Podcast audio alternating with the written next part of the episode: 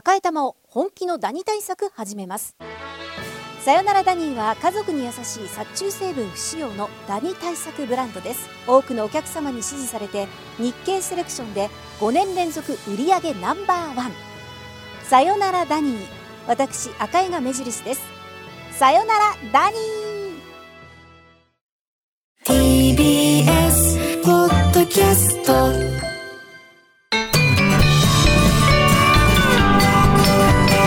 ィービ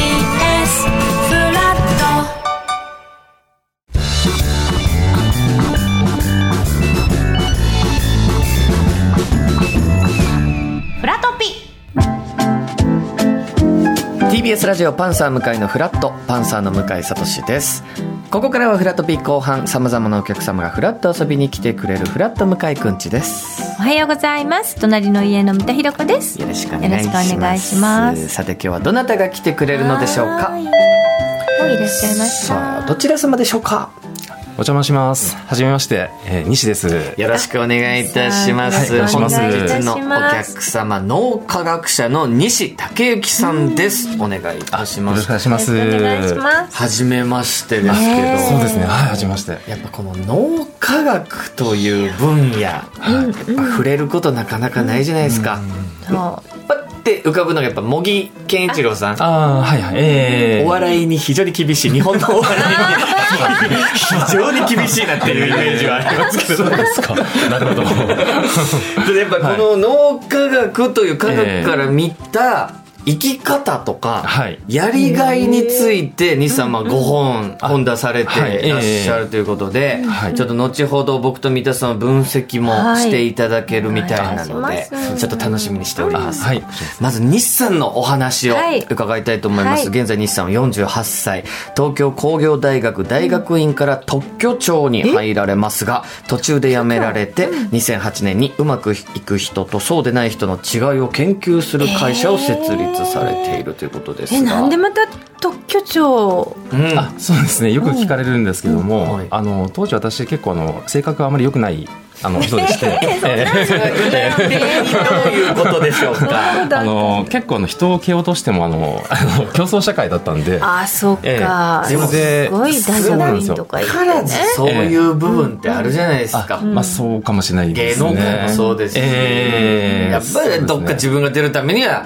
他人よりもっていうね、うん、そうですね、ところがやっぱあったんですね、はい、そうですね、はい、なのでやっぱりこう人と違うことをやりたいっていうことがあって、うんうん、で元々科学者だったんですけど、あの当時あの遺伝子特許っていうのがすごく流行った時代だったんですね、はい、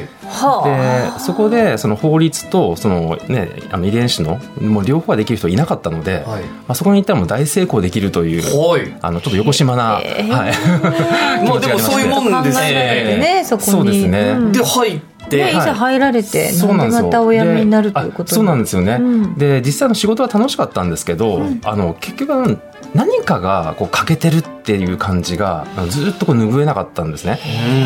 で何が欠けてるか分からなかったんですよ、はい、で、うん、そしたらですね、あの私さんじゅうの前半で、うん、あの突然難病を宣告されまして、あら、えーはい、そうなんですか。そうなんですよ。でもう治らないって言われた病だったんですけども、うん、えそれは何で発覚したんですか。あ、もともとあの高熱が出たんですね、はい、でもよんじゅうど以上の高熱がもうずっとこう続くようなことで、要は体に炎症が起きてたんですよ。要は免疫系の疾患だったんですけど、うん、で結局それをあの実はその治すために研究を自分でやり始めたんですね。すごい。でただですね、その時、まあ、さんねんはんぐらいかかったんですけど、あのその時にあの実はの脳とその免疫がこう関係してるっていう論文が結構あのまあ珍しい論文だったんですけど、はい、出まして、私はこれだと思いまして、はい、それであの脳の研究を始めたっていうのがきっかけだったんですね。へー、はい、それで治ったんですか、ご自分で。そうなんですよ。それから実はもう半年後に完治してしまいまして、うんうん、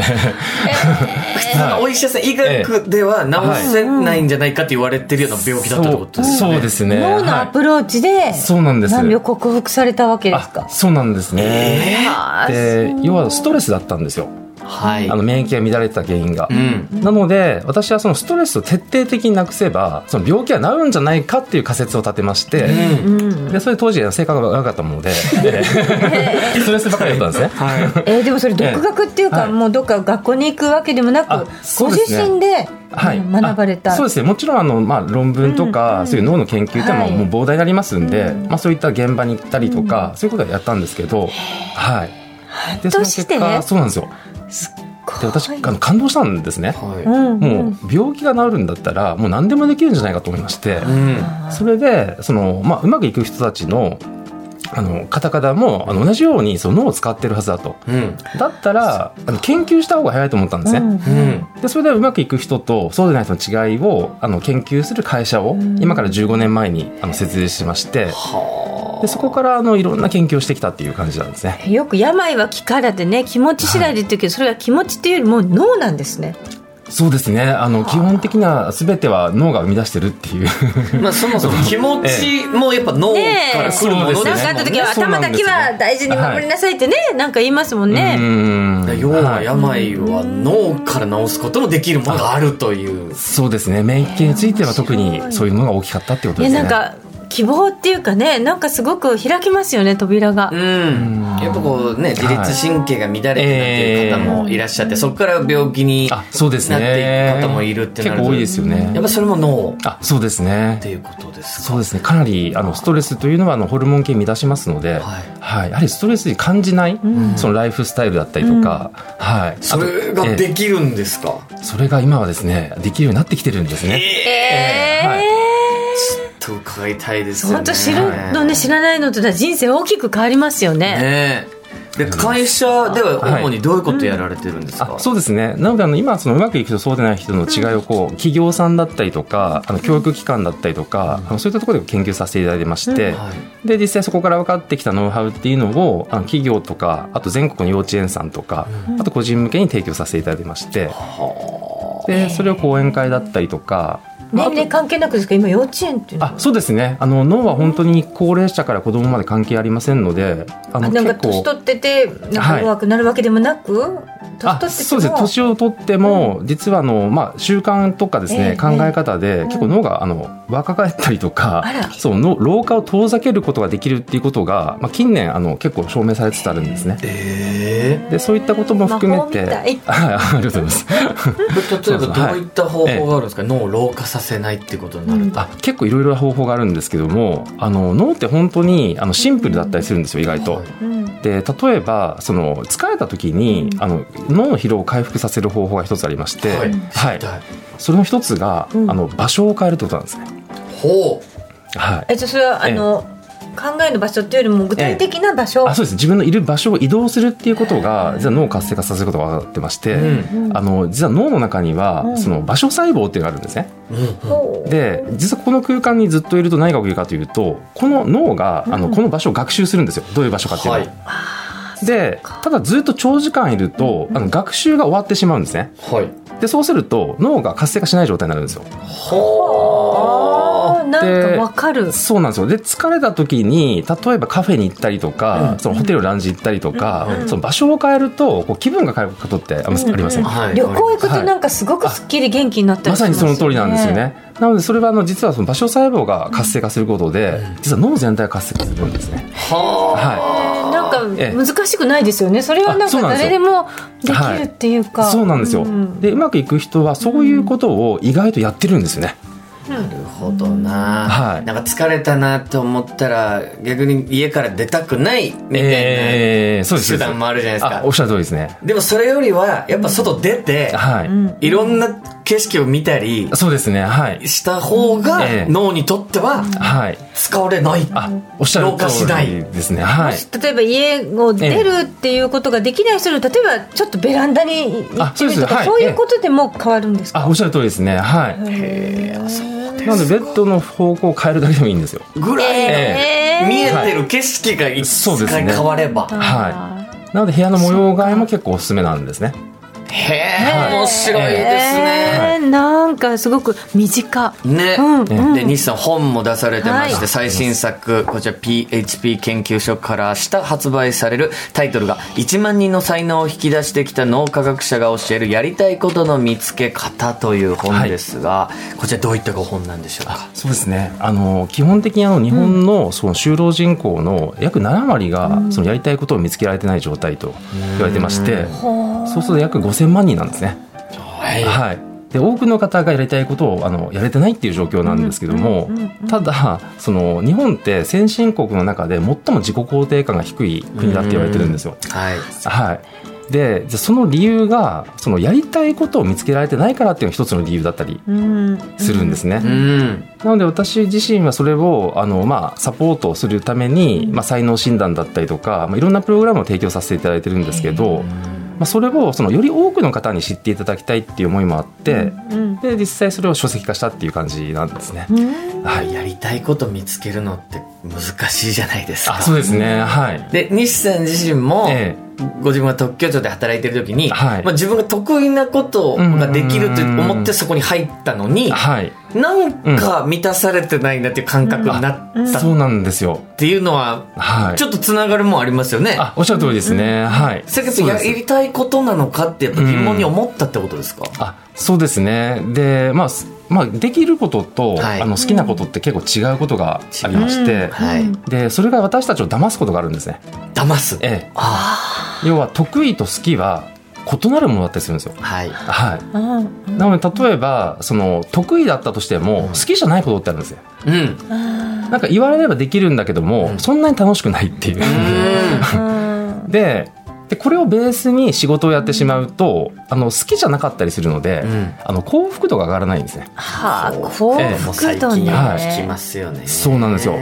でただその得意で、うん、かつ大好きだったらどうですかね。うんがぜんやる気が出ますよね、はい、やっぱり満たされますね気持ちも。そうなんですよ。なのでその自分の好きなその感情というものをそのまず見つけることがすごく大事なんですね。ほうでよくあるのがその子どもたちの夢を私結構よく聞くんですけど、はい、あの例えば野球選手になりたいとか、うん、アイドルになりたいとかあるじゃないですか、はい、あれは実は本当に夢じゃなかったりするんですよ。え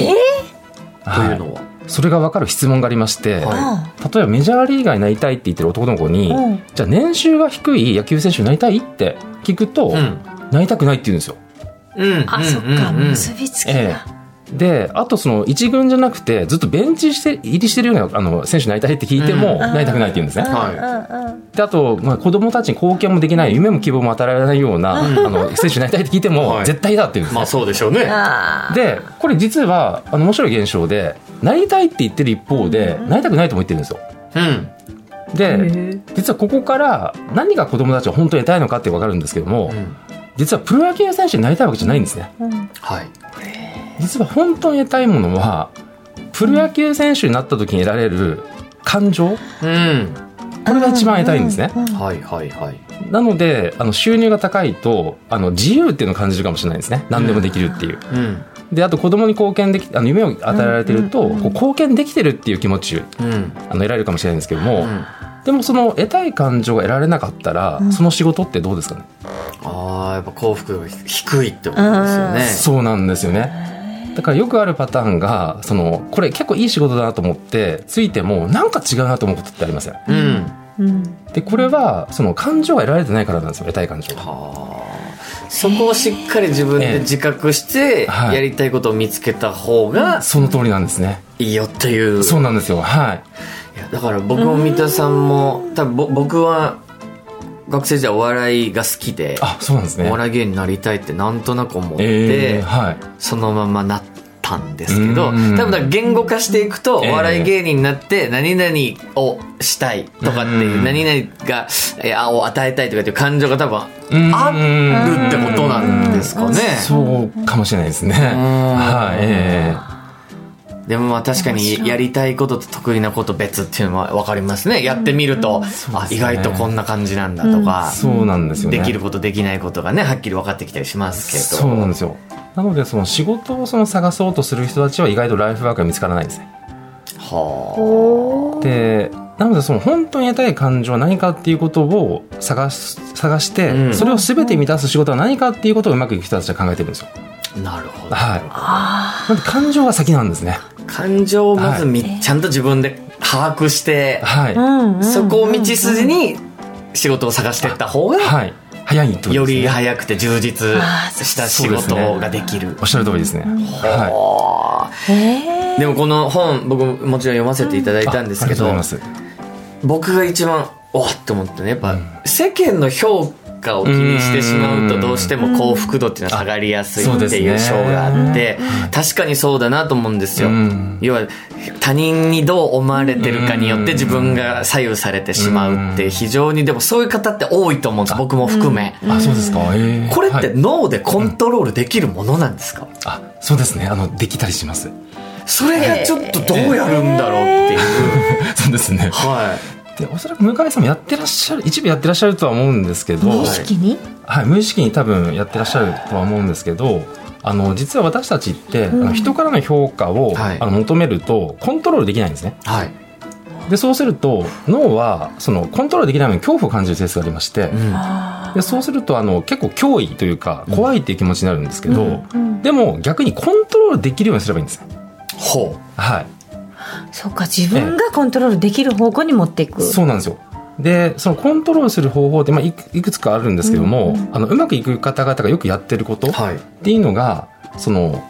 自分がこう、えー、感謝されたいとかではなくて、うん、逆に貢献することをやるってことなんですよ、うんうん、人に喜んでもらうことをやるっていうことにフォーカスするんですね、うんうんうん、そうするとあの人が喜んでくれるとどうですかね、こっちもね幸福が上がる、うん、そうなんですよね、うん、なんでこう貢献するってのはコントロールできることだったりするんで、はい、そこにこう意識を向けると実はストレスが減っていくんですよ。ほー、はい、なので例えばこうステージでなんか受けなかったらどうしようだと、はい、あの結構ストレスなんですけど、はいはい、でもこの今この冷めた空気をいかに盛り上げるかっていうことに、うん、そのフォーカスするんですね、うん、はい。そうするとそこであの結構その反響が返ってきたりとかして、はあ、まあ、ええ、それじゃあこのラジオで言うと僕が喋ってる時に、ええ、はい、これ喋ったらどう言われるんだろうとかを考えながら喋るではなく、ええ、はい、そうですね、こんなこと喋ったら楽しんでもらえるんじゃないかっていうことを考えながら喋るってことですか？ええ、あ、おっしゃる通りですね。要は自分のためではなくて、うんうんうん、目の前相手のためにやろうとすることですね、うん、それがめっちゃ難しいんですけど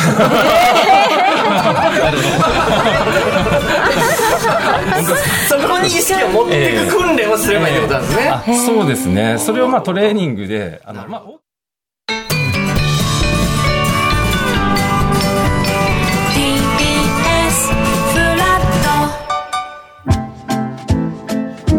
あ、時刻はじゅうじになりました。 ティービーエス ラジオパンサー向かいのフラット、ここからはフラットコレクション。水曜日はさまざまなお客様がフラット遊びに来てくれるフラット向かいくんちですが、引き続きお客様は脳科学者の西剛志さんです。よろしくお願いします。はい、お願いします。先ほど言った人の評価が気になるという僕の、はい、まあ、多くの方も悩んでらっしゃるかもしれませんが、その話の中でやっぱ人に何かを与えるっていうところにフォーカスしていくのが大事だと。でそれが難しいっていうところで話は終わってたんですけど、それやっぱちっちゃいことから積み重ねていくことが大事なんですね。そうなんですね、うん、なのであの、まあ、いきなり大きなことをやろうとすると、うん、やっぱり脳は恐怖に感じるので、はい、なので例えばご自宅でこう観葉植物を飼ってみるっていうのでもいいんですよね、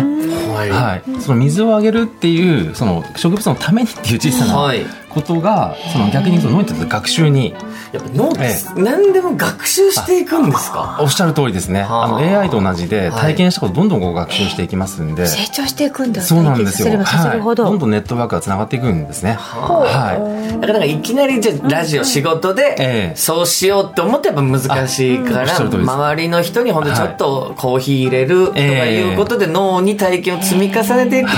だんだんそっちにフォーカスできるようになってくるっていうことみたいな、それすごく腑に落ちますね。で今回まあいろいろ僕と三田さんを分析していただくということなんですけど、西さんまずどんなことから分析していただけるんでしょうか？そうですね、あの実はですね、はい、香りでその方の抱えれる問題が分かるっていう、これがねどういうことですか？そうなんですよ、西さん、えーあの実はですね、うんうん、そのこれ香りの研究で分かってきまして、うんはい、あの香りと脳って密接に関係してるんですよ、うん、へー例えばそのそうなんですよ例えば秋にこう金木犀の香りを嗅ぐと、うん、その昔の記憶が蘇ることってあります。はいええはい、でこれはその香りを通して過去の記憶が想起されるっていう体験なんですけど、ね、香水とかもそうですよね、はい、あ, あの子がつけてた香水の匂いとか元彼とか、はい、ありますよねありますね、はい、そうなんですよ。で実はその香りというのはその何を好むかっていう研究があってですね、はい、でこれが面白いのが、うん、あの食事の研究で分かってきたんですけど例えばカレーを食べたい時ってありません、ね、無性にあります、うん、でそれがですね 何, 何かって言ったら自分にとって必要なものだからそれがいい香りに感じるっていうことが研究で分かってきてるんですね。なるほど。で面白いのがあのカレーを食べたいと思ってる人にカレーを食べてもらうんですよ、はい、でその後に、うん、あのマスクをしあのアイマスクをして、はい、あのブラインドでカレーを嗅いでもらうんですけど、はい、香りがしないんですね。要は摂取した後は満たされるので香りがなくなるんですよ。なくなるは嘘ですよね、はい、なくなるというか感じられなくなるんですよ脳にとって。本当ですか？そうなんです。あのぜひ実験していただきたいんですけど、ね、私もびっくりしたんですよ。じゃ順番が違うの、ええ、匂い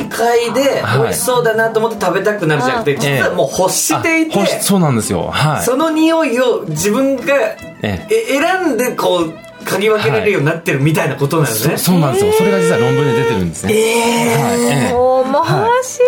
そうなんだになると、はい、じゃあ今私たちが何かを匂い嗅いだ時に、えーはい、よく感じられる匂いが実は自分が求めているものだったりするっていう、そうですね、そういうことなんですね。はい、それでですね、はい、今回あの、まあ、一応ごしゅるいある本当はあるんですけども、はい、あの今回ちょっとにしゅるいちょっと番組の関係上ですね、はいはい、お時間でご用意させていただきましたんで、はい、ちょっと実際に嗅いでいただければと思います。いや例えば何系の匂いを？そうですね、あのこれちょっとあのとりあえず、うん、あの先入観なしで、はい、ちょっとにしゅるい嗅いでいただいて、はい、どっちが気になるかっていうことを、なるほど、はい、それを感覚でいい、ね、感覚で結構です、はい、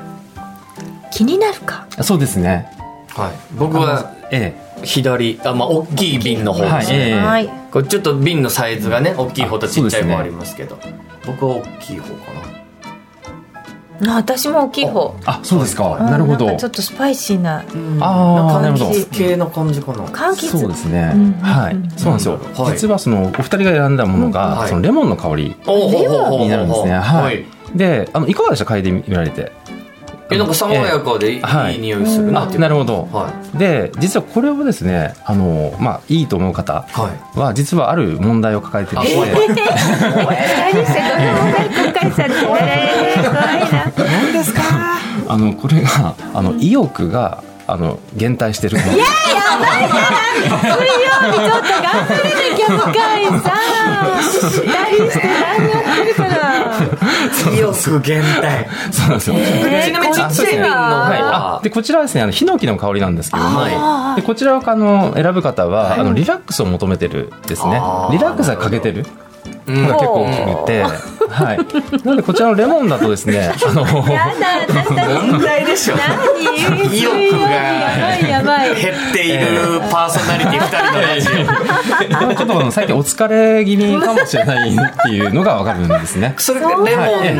の匂いを欲している方はそうなんです、はい、そうですね。で実際その、うん、意欲を司っているその私たちのこう前頭前野っていう場所が、そう腹内側前頭前野っていう場所があるんですけど、はい、そこが実は衰えてると意欲が減退してしまうんですよ。え、ここな、な、な、なんていうとこですか？腹内側前頭前野っていうちょっと特殊なあの場所なんですけど、はい、そこが実はあの意欲を司っているので、はい、で実際あのレモンの香りを嗅いでいただくと、はい、そこは回復するっていうことなんですね、はい、なのであのアロマディフューザーとかで朝寝起きに例えばレモンの香りを炊いていただくとあのもう意欲があの上がりやすくなるっていう効果が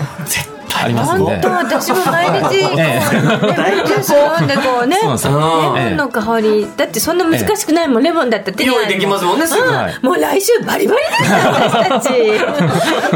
逆に言うと、はい、そういうことぐらいでも、うんはい、なんかじゃあ、うん、なんかやる気出ないなとか、うん、意欲ないななんて思ってる方は、えーはい、ちょっと改善できるかもしれないって、うん、そう、そうなんですよ、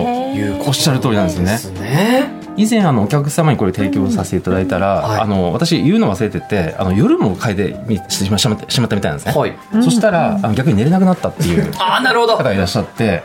その原因が分からなかったんですけど、うん、よくよくヒアリングしていくとレモンの香り嗅いでたっていう、夜に寝る前に。そうか、はい、自分が欲してる匂いが強く感じられるのが脳っていうのもまた面白いですね。そしてもう一つ何かこう分析でいうと動詞がたくさん書かれた紙が、ね、目の前にあるんですけど、はい、これは何でしょうか。そうですね、あの実はこうやりたいことをその見つけたいってことが多いんですけども、はい、私もごせんめい以上の方をまあ分析させていただいてて、うんうん、実はそのやりたいことっていうのは、うん、あの動詞でできてるっていうことなんですね、うんはい、動詞の塊なんですよ、うん、で例えば私の仕事だとあの分析するとか、はい、あのまとめるとか、うん、人に話すとか、うん、あの驚かせるとか、うん、そういうの結構好きなんですけど、うん、あのこれが私の仕事なんですけど、うん、その人のライフワークを分析すると全部動詞でできてるんですね、えーはい、で人によって響く動詞が全然違うんですよ、はいはい、でそういったごせんめい以上の方を分析させていただいて、うんうん、あの集約したこのななじゅうななこの動詞なんですね。そうなんです、はい、すごくいっぱいあるんですけど、まあ、作る、育てる、伝える、集めるとか、まあ、飲む、届ける、組み合わせる、掘るなどなど、これななじゅうなな、はいね、パッとこう表になってるのがありまして、はい、これをどうしたらいいんですか。そうですね、でこのリストを見ていただいて、うん、で気になるものとか、うん、こう心が動くものっていうのを、うんまあ、大体ななこからじゅっこぐらい選んでいただくんですよ、うんうん、でそうするとあの自分のやりたい方向性がこれで見えてくるっていうのがあるんですね。で、はい、正直僕も三田さんもやりました、うんね、でまだ分析結果聞いてないですけど、はいはい、ほんと直感でなんとなく、はいえーまあ、これこれって感じで丸打ってたんですけど、そうですね、それでいいんですか。はい、そうなんですよ、はい、脳が自然と選んでるってことですか。そうです、はい、引っかかりがあるもの。そうなんですよね、はい、いやじゃあちょっと結果聞きましょうか。こちなみに僕は、うんうんえー、眺めるとか、うん教えるとか、うん、癒す、高める、うん、探検する、盛り上げる、シンプルにする、うんはい、これをなんとなくうん引っかかってなんとなく選ばせていただきましたけど、ねえー、これどうでしょう。あそうですね、これ大体傾向が分かるんですけども、はいはい、何、えー、何あの結構やっぱりあの盛り上げるとか、はい、そのシンプルにするとか、うんあのまあ、そういうのが好きな方なんで、うんうん、あの基本的にあのネタとかも複雑なものはあんまり好きじゃないかもしれないです、うんああまあまあまあそうですね、えー、シンプルなものそうですよね、うん、で結構その人にいい情報を教えてあげたいとか、はい、なんかそういうもの結構ありましてラジオにバッチリ向いてます、ね、あそうなんですよ、はい、だからあの芸人さんとしては非常に向いてらっしゃる、はい、と思いますね。で探検するっていうのもやっぱりその未知のものが結構お好きな可能性があって、うんうん、なんかそのワクワク感みたいな、うん、でそういった意味でこう全く毎日同じ人と会うの仕事ってどうですかね。いや、いやこれやってんすよ俺、えー、あんま得意じゃないっすね、えー、なんて言えない毎日同じ人と会う仕事やってるんですよあでもゲストとかがやっぱりね、毎回変わったりとかいろんなお仕事をされてるって意味ですね。確かにいろんな方のお話聞くの好きなんですよ、うんはい、そうですよね、うん、だからそういったことがやっぱりこう探検するっていうことに現れてたりしますね、はい、活性化してるんだ。そうですね。ちなみにこの眺めるっていうのは気になってるんですけど、うん、何を眺めるの結構好きですか。でも何って思って別に丸打ってないですけど、えーうんはい、自分で言えば景色見るのすごい好きなんですよ。うんなるほど、えーはい、あそうなんですね。海とか山とか本当に好きで、ただぼーっといちじかんとか眺めてられるというか、うん、そうなんですね、うんはい、あだとしたらやっぱりそういう、 こう環境に身を置かれると、うん、もっとこうあの幸福度が上がっていきますし、うん、何より意欲がより上がっていく。意欲がより上がる。そこでにほんのねショールかけながら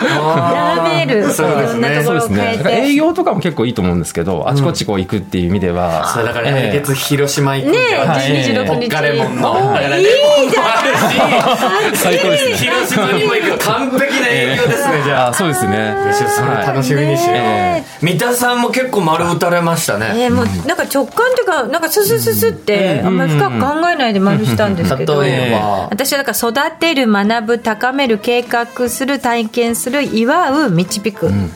鍛える、はいはい、そうですね。あの三田さんもまたこれ特徴的な、はい、あの実は動詞なんですけど、うんうんうん、あの基本的には育てるとか、うん、その導くとかその祝うとか、うんえー、そういった計画する、学ぶっていうのがありますので、うんうん、結構教育者タイプというか、うん、その子育てとか、うん、その人をこう成長させる、うん、あのことは結構お好き。母親っていう母が好き。ああそういうことですね。それやってらっしゃいますからね、はい、そうなんですよ。で計画するっていうのがあるんで、あの結構割とあのなんか行き当たりばったり大嫌いで旅行とかも旅行も、はい、まあ行き当たりばったりかこうなんかこう自分でバーッと瞬時にでもこう綿密に長くはダメなのその瞬時にダーってこう計画を自分で考えてもう考えながら走ってるってことですね。だ結構あの理性的というか、はい、よく言っていただいてなのですごく分かりやすく、はい、あの人を育てるっていうお仕事はすごく向いてらっしゃると思いますね。リーダータイプというか、はい、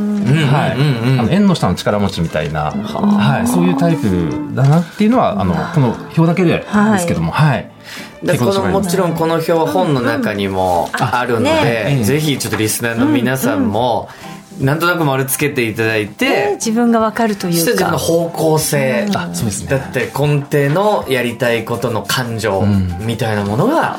浮かび上がってくる、うん、そうですね客観視できますよね先ほどおっしゃってたみたいにね主観だけじゃない自分、うん、さそしてさらにもう一つ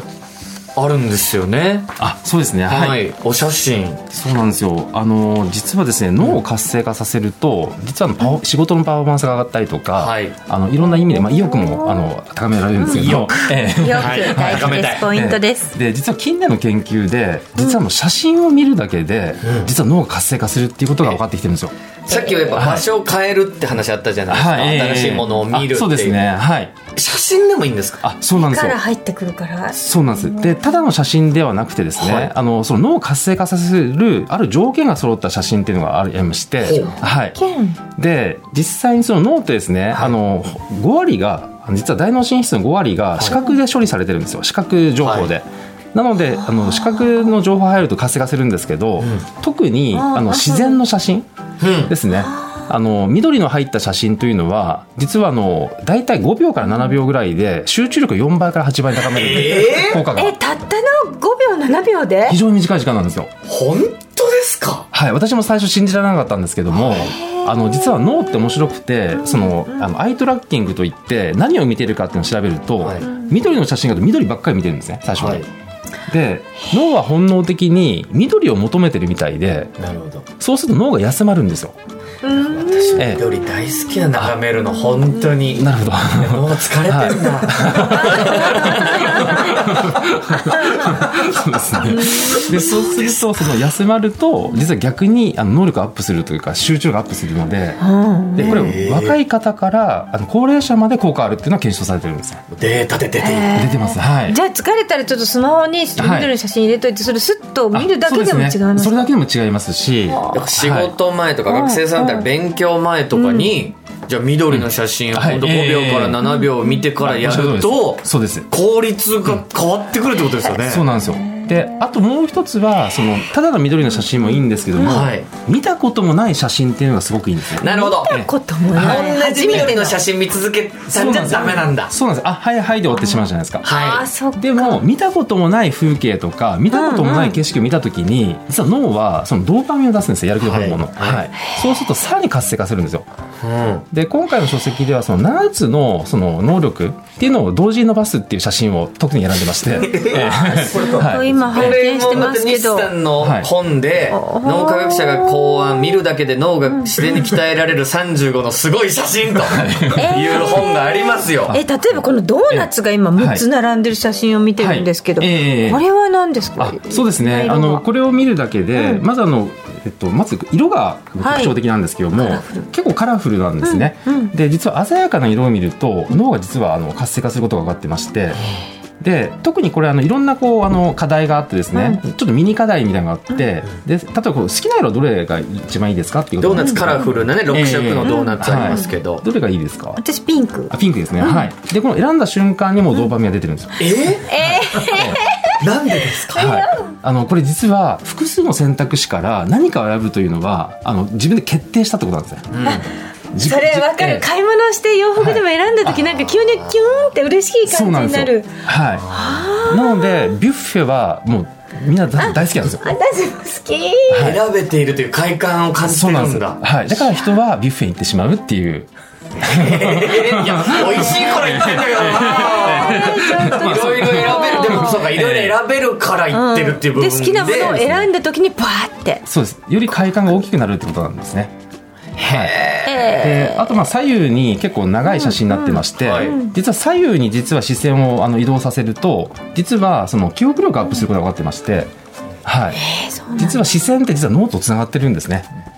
なので右を見ると左脳半球が活性化して、うんえっと、左を見るとこの右脳半球が活性化しますんで、こう交互に見るとあの両方活性化するんですよ、うんうん、だからにページにわたっていちまいの写真になってるんで、はい、ほんと隅々まで見ようと思ったら、まあ、左右目を、ねうんそうなんですね、動かすことになりますけど、それもまた脳が活性化、はいえー、ほ, ほんのちょっとの距離っていうか、うん、そうなんですよね、ちょっとの動きでもあおっしゃる通りなんですよ。へえ面白い。はーこれ脳が疲れてるななんていう時に、えー、い, いいことってあるんですか？この写真見て疲れ取れたりするんですか？はい、その通りなんですね、はあはいあのまあ、基本的に緑の写真もそうですし、はい、他にもあの躍動感のある写真だったりとかさまざまな実は観点がある写真がありまして、はい、なのでこの写真の中でこう好きなものを選んでいただいたりとか、うん、あの心がなんか癒されるなとか、うん、そのリラックスできるなっていう写真もあると思うんですね、うんうんなのでこうやる気を上げたい時とか疲れた時とかその自分の用途別にあの写真を選んでいただいてもあの非常に効果があったりします。いや面白いですね。でもなんかすごくこうねちょっとしたことでっていうのがポイントですよね、うん、誰でもできることから脳をコントロールすれば本当にメンタル面とか、はい、っていうことも自分でコントロールできるようになるってことですね、うん、そうなんですよね。いやこれちょっと興味深いです、ええ、本当にぜひ皆さんも、えー、こちらのねやりたいことの見つけ方という本、ええ、そして脳が鍛えられるさんじゅうのすごい写真ちょっとぜひお試しいただきたいということでございます、ね、みんなで幸福度アップしていきましょう。さあそして脳科学にまつわる西さんのお話なんとこちら ティービーエス ポッドキャストでも聞くことができるということで井上貴博土曜日のあの中で脳科学ノーライフというポッドキャストこの脳はどちらもねあれ脳科学の脳ですけど西さんこちらどんなお話されてるんでしょうか？そうですねあの今日もお話しさせていただいたんですけどあの脳ってあの全てのことに関係してますんで、うん、なのでお仕事もそうですし、うんはい、ダイエット、うん、恋愛あの学習育児全て関係してるんですね、うん、でそういったことをリスナーの方からあのお悩みとかあのアドバイスいただきたいことを募集しまして、うん、そこでその悩みをお答えしてるっていう番組ですね、うんはい、いやーちょっとまずまずは我々すぐレモンの香りね緑見て、はい、買いに行きたいと思います。え気になった方ぜひこちらの本ですねえそしてポッドキャストも聞いていただきたいと思います。ということで今朝のお客様脳科学者の西剛志さんでした。ありがとうございました、はい、ありがとうございました。